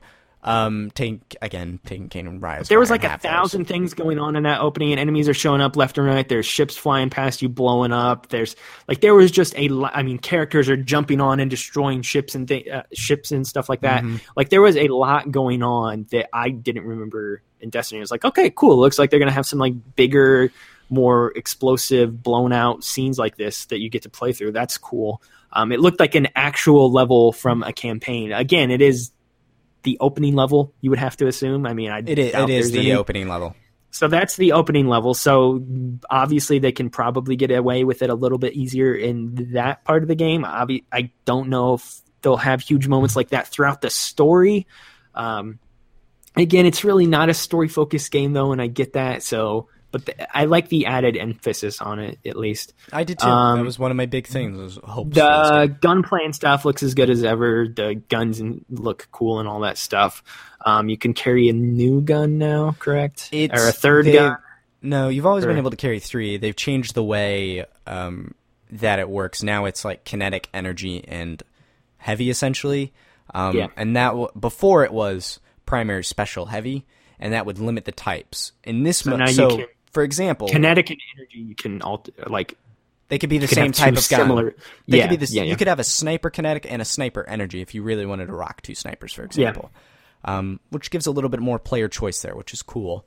They've one of the big things I really liked was uh, they've streamlined the exploring the world part. So no more do you have to go down to the planet, run around, and then oh, I'm done patrolling. I want to do this mission now. Go back to orbit, pick the mission, and then load back into the planet. You can now start missions directly from the planet or load into them. So, like, if I wanted to travel from Earth to Mars, for example, even though Mars isn't in this game, um, I could just go straight to Mars from Earth. Um, so there's which was another thing that like all the Destiny nerds were like flipping out about. Mm-hmm. no more going to, me, orbit. I'm like, okay, like that's not a like I'm sure for the hardcore Destiny fans, and I, and I get this because I, I see stuff like that with other franchises that I like, where they're like, hey, remember that thing from our last game? Well, that's gone, and I, I I'm happy about that. So I get it, but to me, it was like, all right, It's I, a big okay, deal. We spent a not a lot of time in orbit, man. that's not a selling point to me Just slap necessarily, it but on the back of the box. You can. You don't have to launch to orbit, and you sell billion copies. It's great. So I think there is a good amount of positives here, but like I said at the start, none of them felt like to me, hey, if you missed out, this is why you need to jump in. And they, and they kept like trying to cater to people like me. I felt like where they're like bringing in new players and making them feel welcome with the with the old ones and blah blah blah blah blah like stuff like that. So I felt like they kept talking to me, but the things they showed me, it was like you haven't shown me a specific reason for why I would jump in now if I didn't jump in with Destiny One. Um, so I don't know, and I, I think I want the one other thing I want to say too about Destiny is that I talked about Arms and Splatoon and how I don't think those games are for me necessarily. I don't know how much this game is for me. I've never been a big loot guy. Like honestly, I the only re- I- I- the, the only loot based game I really really like is probably Borderlands Two. Like that is Uh-huh. about all I can think of. Destiny is Um, really the only loot game I've played. So, I mean, some people freak out about certain weapons and stuff like that, and Hawk that's just for, never, for life. that's never been my thing. So And when you Because pop of that that, I exotic, think it it's hard- becomes it- your thing. it's harder it's harder for the game to click with me i think because of that um again like it, it did just feel like a it half really step up it it is it is destiny refined like i said at the beginning of this section it it's good positive changes um, pvp is getting all modes are 4v4 which is good because that means maps and modes are designed with that in mind um, which could hopefully lead for a better pvp experience the really the only other big thing which doesn't even pertain to me too much is uh, destiny's coming to pc now and it seems like it's going to be a full-fledged PC port with all the bells and whistles. It's going to be played through Battle.net, which is Blizzard's service, which is kind of cool. It's a smart place to put that. It's you know f- it can be in 4K with to us maybe that really pissed off uh, to pc gamers that pissed a lot of them off i understand the move on uh activision it would get Blizzard's part. The community wouldn't be in Steam. I think Battle.net is a perfect place for this kind of game because the hardcore will flock to it. If you're playing Destiny on PC, you're probably hardcore. It's, I mean, I, well, I putting it on Steam would be nice for people. I get that. It's the reason they're putting it on is for their own company interest. Like they're trying to improve that they can- network. yeah, Obviously, and they can control it better.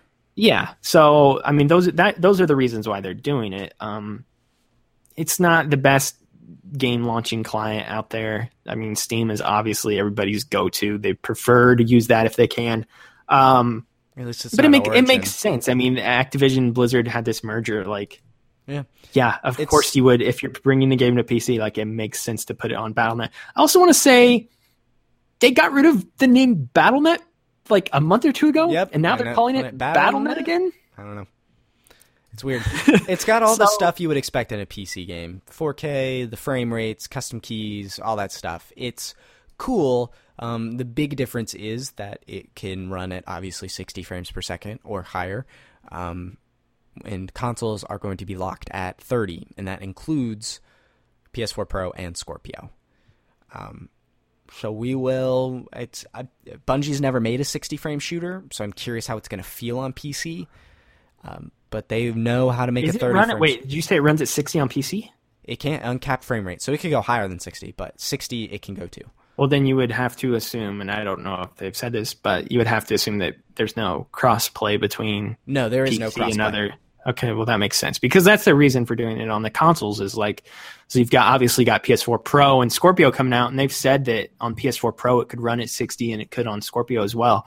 But that gives other others who own those consoles unfair advantages in the multiplayer. And also like I I don't understand why everybody's so hopped up on 60 frames. Like I know it's good for shooters, but Dude, it's night and day. it's not on all games. I don't like I don't like 60 in all games. Like The Last of Us remastered, do not care for 60. The game wasn't Um, designed for 60 though. I I just think the 30 gives it a more cinematic feel overall. It does. It does. I don't like the fluid I don't like the fluidity of it in every game unless it makes sense with the gameplay. Like Nex Machina makes sense at 60 frames. Call of Duty makes sense at 60 frames. Uncharted like I guess Uncharted was 30? I don't need it. Like Uncharted I, was 30, multiplayer was 60. Yeah, and I get that, and I'm just mainly like using a game as an example that some people might want 60, but like doesn't have it. Um, so like, I, yeah, I, I, I think, It's a shooter though. uh, yeah, but it's not a Twitch shooter. That's the thing, is that there is, I don't know if you if you it's Trials. slower. it's slower. yeah, trials okay, but it's but it's it's more plotting at times than like freaking Call of Duty where you're just sprinting everywhere. We'll see if we're sprinting. We'll see if we're sprinting everywhere in this fall. I'm very curious how they're gonna handle the play of Call. I mean, I'm sure it'll be fast still. Even the other Call of Duties are still somewhat fast. we'll see. Modern Warfare, Modern Warfare 2 are a little bit slower, but by 3 it was kind of amped up a bit. Um, It's. I'm looking forward to it. Um, really, like I said, the refined part, and that makes me just- happy as a I mean, big am I wrong? So am I wrong as an outsider to look at this and not really see the appeal still uh, appeal still for someone like me? Some of the stuff they announced, yes, like like you tweeted out, you're like some of the things they're cheering for, I don't get. And I, and I responded, I was like, some of these. It wasn't even like I don't get them. It was more just like, why are they cheering for this? Why are you cheering and it's deep for cuts, something man. so small? And they weren't just like cheering, like, yeah, okay, cool. It was like, oh my god, this game has completely changed because of this one element. It's like the hardcore for Destiny are very hardcore. It's a wonderful community, and I really wouldn't have played without Kevin bringing me along on all these journeys. And I can attest that like playing this game with people is very fun, and bringing in guided games and stuff I think is going to help a lot of people. Um, you you can play by yourself. They're doing a lot to help that, and I think that's pretty Yeah. cool. I'm very interested in the story. I think the story is a cool idea. Um, it's gonna be a good game. It's gonna be good. my biggest concern, though, and this is not necessarily for myself, but more just for everybody. Once again, how much content there is there going to be at launch? Because that was the problem with Destiny One. There was nothing to do Well, after those initial. also Destiny One was very repetitive. Um, It was they- very repetitive. Well, that's the thing. Is it once you did everything, it was like, hey. No, those things you just did, should go do them again because that's about all there is to offer with this game right and now. And they've they've talked a little bit about exploring patrol, and they added new things to do, like treasure and smaller adventures and things. So we'll have to just see when that game comes out. Um, I would imagine it would be probably between Destiny and Taken King levels of content. I, I can't see it having because Taken King would include all of Destiny One as well. So we'll kind of see how it shakes out, but it's it's rough to say at this point. I'm glad that they've um, waited this long to talk about the game, and now it's going to be out here in September. Because Destiny One obviously had that humongous hype train leading up to it, and then people were fired, and the game completely changed. Like it was a it was a very poor PR situation. And this one I think is a lot more controlled, and they know what they're going into. And I think, as far as the community does, we know what we're getting into.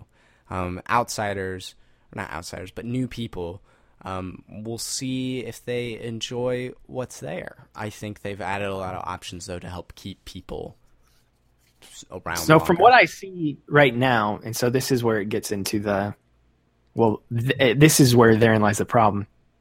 What I'm seeing right now, I don't feel like I need to get there on launch day. I'm like, maybe if it goes on sale down the road, I'll grab it again. if I get it down the road, then I'll be, everybody else will be like, come play with me. I'm 30 levels higher than you or something. I'll be like, oh man, this sucks. So but you know, if you any Destiny again- fan loves repeating content, we would people would run with you to level it you up. I, I know, I, I get it. Um, I don't know. We'll we'll it is we'll fun see to play happens. with people.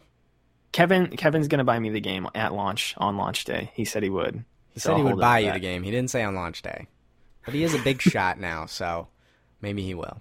What's he doing now? He just he got a new career, big job.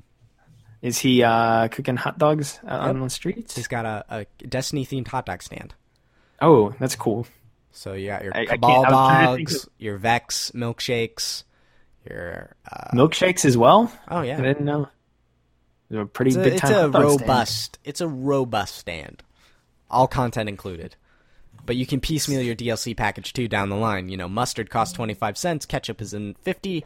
Um, if you want the full experience, you can buy the season pass, uh, which includes all the fixins for a flat ten dollars. Pre-order now. That's it for that's it for the news. We will be back momentarily with our topics for the week, of which I know mine, but I don't know if Max knows his. So we'll be back in a moment with that. Until then, enjoy a little ditty here.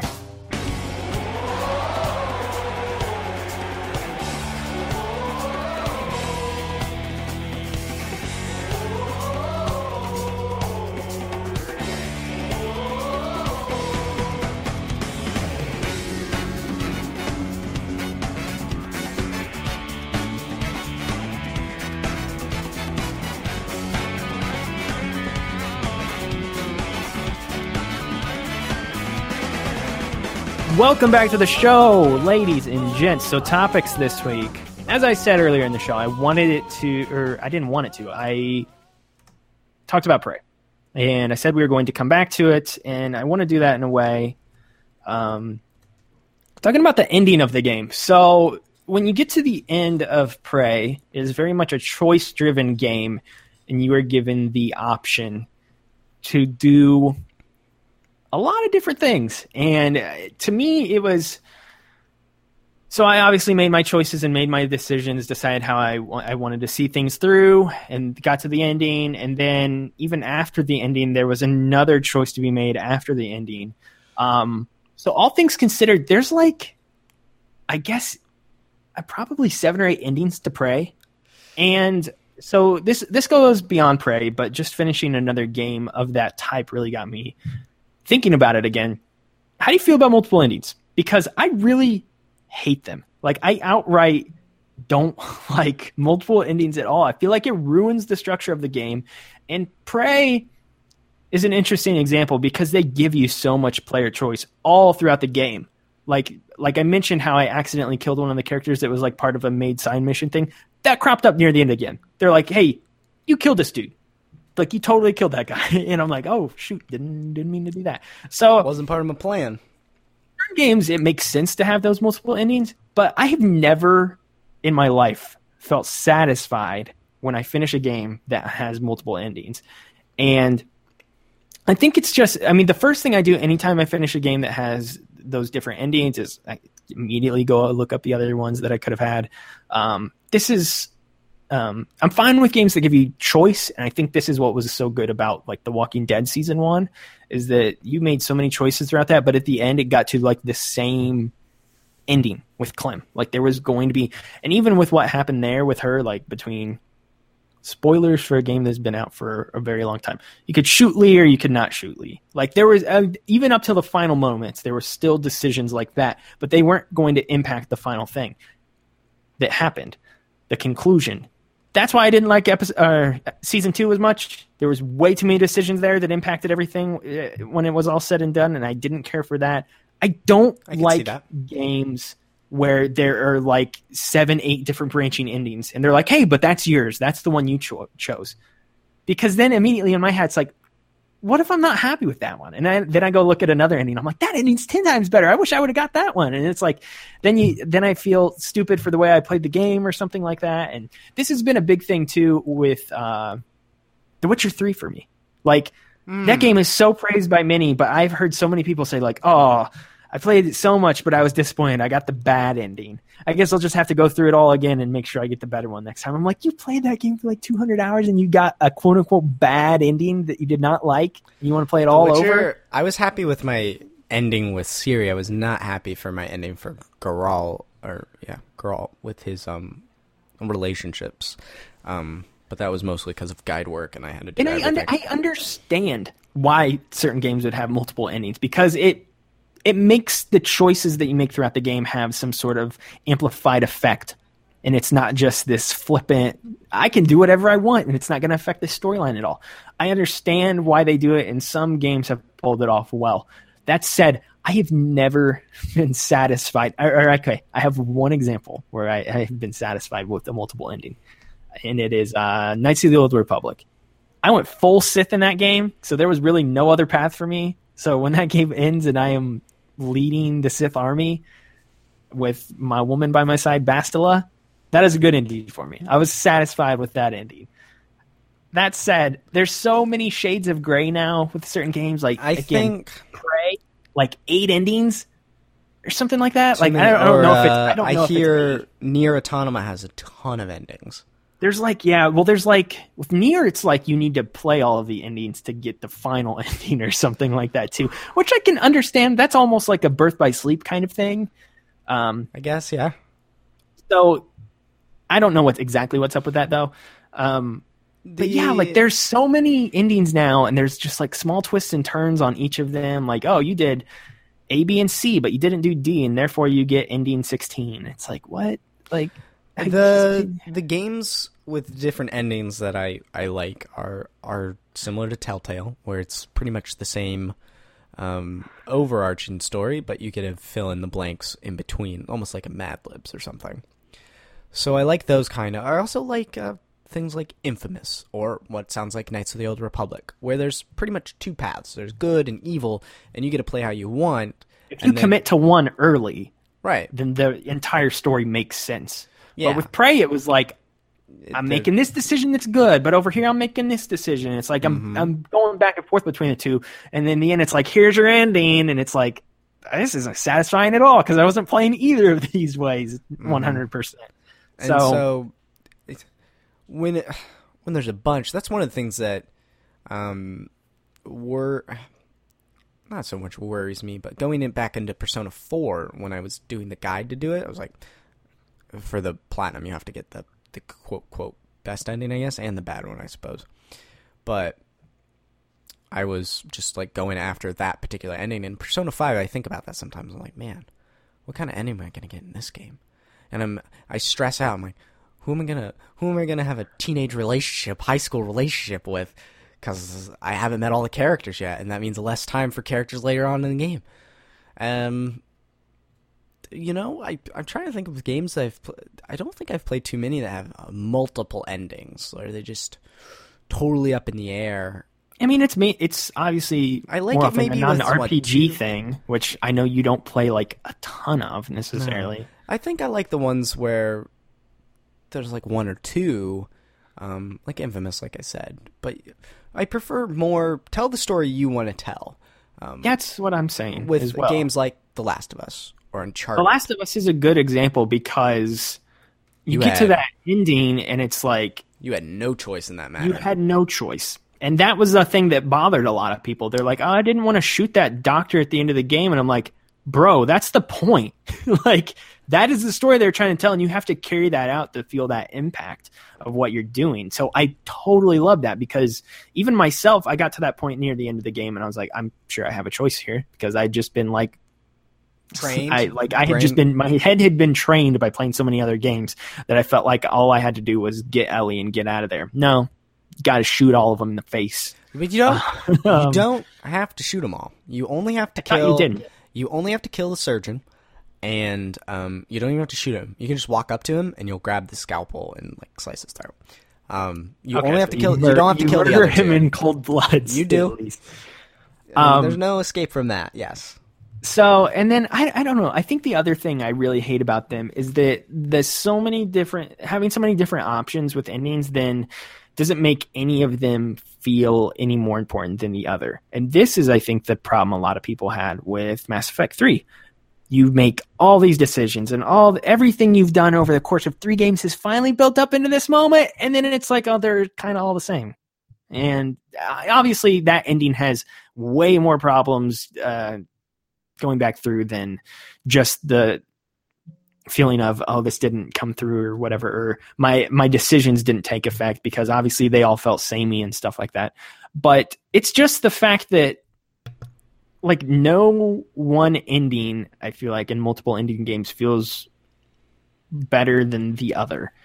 Um like I i, like the- just I, again tell the story you're trying to tell. I don't want especially in games that are not inherently RPGs like a Knights of the Old Republic or something like that. Like just give me an. Could you imagine because- if movies were choose your own adventure? Like that would be that would be crazy. I'm I much prefer the single story approach. Um I also Like, kind of feel like sometimes if it's multiple endings, I feel like I have to go back and get all the endings myself. Yeah.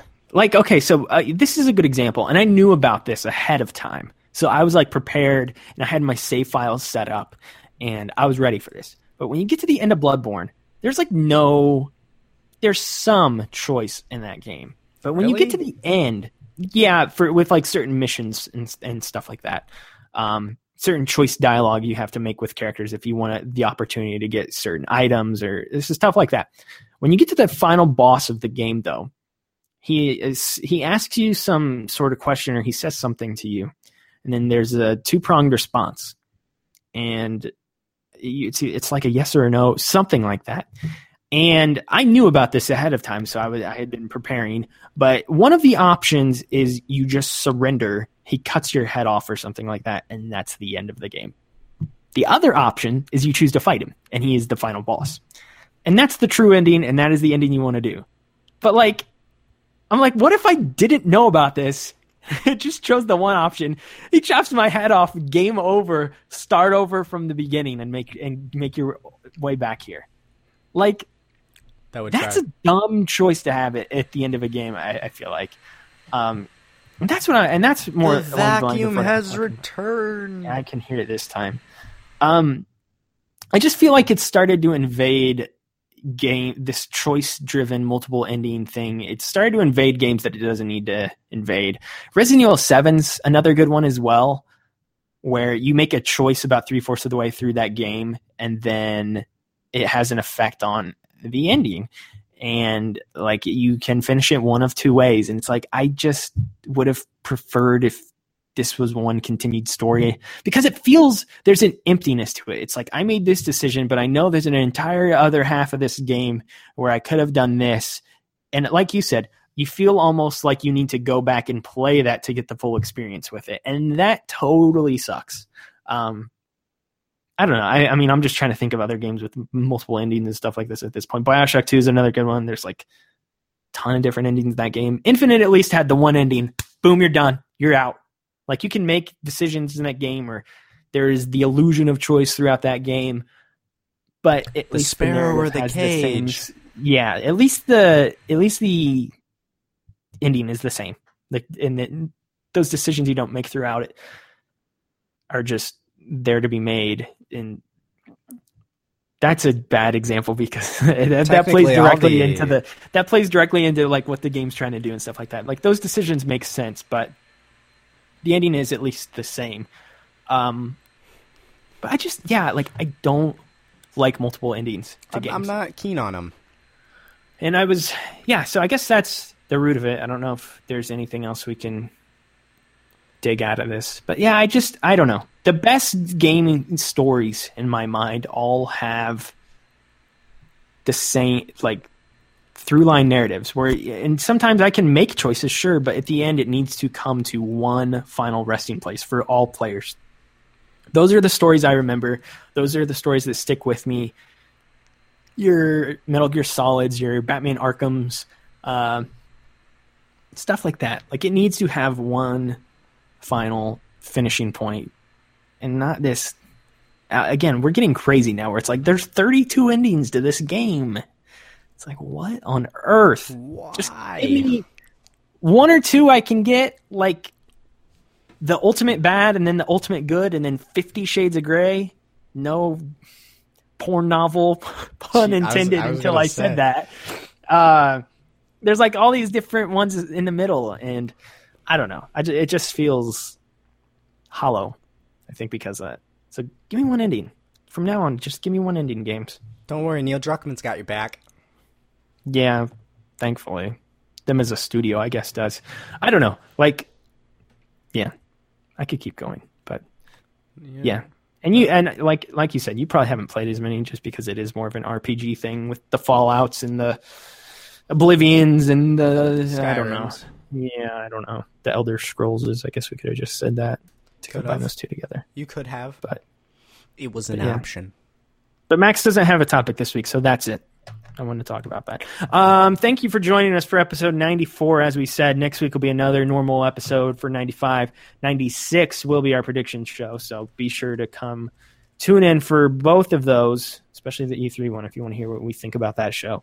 Um, until then, you can find us on the Twitters. You can find this show at MGS Podcast. Don't forget that we are a part of Model Citizens Media, which is the brand that myself and Max and Michael Ruiz and Mario Rivera have together, where we've got a whole bunch of other shows. You can find that brand on Twitter. It's at Model Pods. You can find Max on Twitter. He is at Max the White, where he's probably tweeting about Mario Kart and acting like it's a new game, even though it's a game that came out three years ago now. You can also find, new game ever. It was top of April's uh, sales. which isn't a huge shock. Nothing else is out for Switch right now. Um, no, not Switch sales, like NPD, like. That's what I'm saying. There's nothing else out for that. People are dying for games for that system. So, but the, it what, wasn't two just. and a half million, three million who own it. I'm saying out of all the games, I know that. That's my point. not on Switch only though, like on PlayStation. That's my point, Okay. dork. People, are, people have that system. They want games for it, so they're going to it in droves when something does come All out. right, I see you now. I feel you. Um, but yeah, I don't know.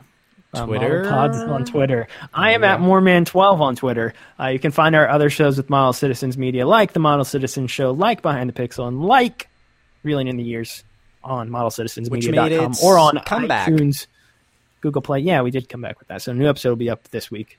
Um, you can find those on iTunes, Google Play, and Stitcher. You can also email this show at mgspodcast at gmail.com. Uh, you can also find this show on SoundCloud. Can email us just whatever you want to say. I don't know. Just say hi. We never get emails. Um, and then we're also on YouTube as well. Hello, what is going on YouTube? Uh, you can watch us record our shows live there. We usually tweet out the links in advance when we're recording live on YouTube, so you can come and watch. And if you want to watch us live and you don't want to wait for us to put the MP3 up later in the week, then just come watch us live. Typically on Sundays when we record. So follow us again on Twitter at MGS Podcast if you want to do that. And if you could leave us a review on all of our different platforms, iTunes, SoundCloud. I know you can't leave reviews on SoundCloud, but you can like listen to it or You comment. or comment. Yeah, do that comment. Uh, iTunes, Google Play, Stitcher, all that stuff. If you could leave us a review there, that would be fantastic. iTunes specifically, if you give us a five star review, helps us get the show in more people's ears, which is always a good thing. Um, until ninety five. Oh, last thing I'll say, housekeeping thing. Design of the show be different going forward. Forward, uh, starting after one hundred. Trying to get some changes going I'm picking the fonts. We've been narrowing mixing down the, show font. up, mixing the show up a little bit in terms of the art because that Metal Gear Solid ripoff art probably needs to go after two years of doing this. Um, I don't know. We're trying to look at some changes, so we'll see what happens in that front. It's going to be a Um, shiny new font. But yeah, um, we'll keep you updated on that. We, we I mentioned it a few weeks ago, but if you do art and you listen to this show, so the crossover there is probably very limited. But if you want to hit us up either on Twitter or hit us up in our inbox and want to do, create some podcast art for us, that would be fantastic. Obviously, we would pay you for your services if it is something you want us to do. Not like thousands of dollars, but I'll toss a buck your way if you make us some cool po- podcast art. So that's something we'll talk about moving forward, or we may not even talk about it. We'll probably just update everything. Um, but yeah, that and then episode 100. Still trying to figure out what to do for that because it's six shows away, and obviously we've got a whole bunch of E3 stuff coming, and that's got our attention right now. But we want to do something cool for 100. We don't know what. We're thinking about it. We'll get back to you on that one down the line. But that's it for 94. Thank you again for listening to us this week. As always, we love you. Have a great week. Take care of yourself. Play some video games. Bye bye. Farewell.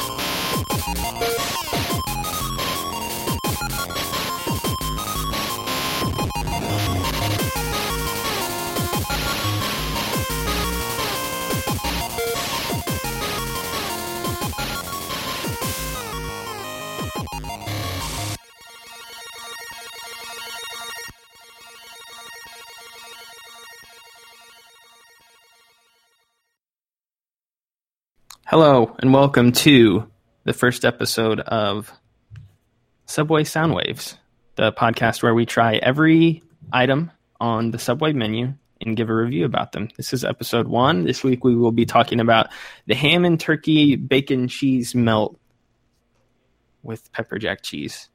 I am your host, Logan Moore, and I ate a sandwich. I'm not too keen on the amount of ham and turkey that they chose to put in this sandwich. It's really You were the one. Who, you were at the counter. You said, "Give me the double meat," and they said, "Okay." So they put the double meat on there. It wasn't enough. Was They're skimping fault. out on the meat. I need more meat, more turkey, more ham. That's why you pay for the double meat. What's up, everybody? Welcome to episode 94. Yeah. We still need to figure out 100 plans. So we got two more, and then we got a bunch of E3 episodes, and then figure that out. I'll figure it out when we go live proper. Are you ready?